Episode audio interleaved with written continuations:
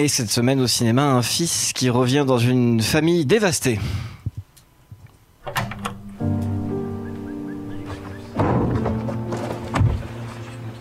Bonjour.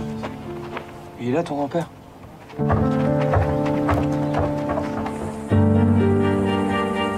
Eh, vous êtes qui? C'est ton père qui t'a appelé? Maman J'arrive. Non, ma mère, elle m'a laissé un message.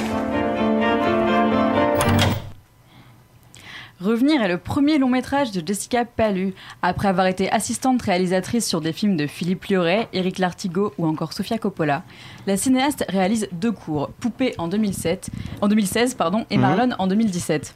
Ce dernier a été même sélectionné dans plus d'une centaine de festivals, notamment à Clermont-Ferrand et Toronto, et a obtenu 40 prix internationaux. Un coup de cœur pour le roman L'amour sans le faire de Serge Joncourt va pousser Jessica Palu à en faire l'adaptation pour son premier long métrage. Au scénario à ses côtés, Philippe Lioré et Diastem. Au casting, Neil Schneider, Adal Exarchopoulos, Patrick Dassumsao et Hélène Vincent. Et évidemment le petit Romain Couster-Haché. Plutôt bien entouré, mais alors revenir, ça parle de quoi exactement? Revient, c'est l'histoire de Thomas qui, comme le titre l'indique, revient dans sa famille pour voir sa mère malade. Une arrivée dans le sud de la France dix ans après être parti, où il va retrouver un entourage brisé. Entre-temps, beaucoup de choses ont changé. Son frère Hmm. est décédé dans des circonstances un peu floues, laissant femme et enfants à ses parents. Les vaches ont été vendues pour rembourser les dettes. On ne va pas se mentir, c'est pas vraiment la joie. À travers ce film, Jessica Palu veut aborder beaucoup de thèmes, un peu trop malheureusement. Mon père, c'était ton frère? Oui. Ton petit frère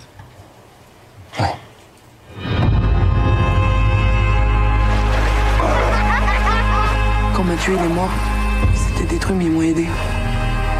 Je sais pas hein, ce qui s'est passé entre vous, mais c'est du passé maintenant. Pourquoi t'es pas venu à l'enterrement? Mon père n'est pas ce que j'ai. Qui t'a dit ça? Lui. J'ai jamais rien su de ce qui se passait ici, de toute façon.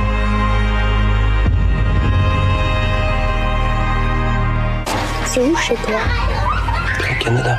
C'est loin Tu crois que t'es le seul à souffrir ici Tu vas rester chez nous Bon alors voilà comment moi j'ai perçu le film. Le retour du fils, plus un père qui ne lui parle plus depuis des années, plus la mère malade pour qu'il revienne parce que bon, c'est la mère, le plus le frère mort, plus sa jeune compagne abandonnée avec un enfant, plus il faut absolument une attirance entre les deux, plus il est mystérieux et en retenue, elle est brute et vivante, plus les secrets de famille, plus la précarité, plus le monde paysan, plus la montée du FN, et je pourrais continuer. On dirait une liste de courses, non? Bah pour moi, c'est un peu la liste des ingrédients pour rater un film. Plus sérieusement, Antoine, je ne supporte plus ces premiers films français qui regorgent d'idées mais qui veulent trop en faire. Ou pourquoi faire simple quand on peut faire compliqué? J'en ai marre de ces scénarios faussement intelligents mais qu'ils se concentrent sur une ou deux bonnes idées pour écrire une histoire. C'est idiot parce que l'on sent la sincérité du projet, évidemment. Jessica Palu maîtrise ses cadrages, filmant au plus près de ses comédiens qui ne sont pas nombreux, ce qui offre une immersion totale dans cette famille, qui pourrait être la nôtre.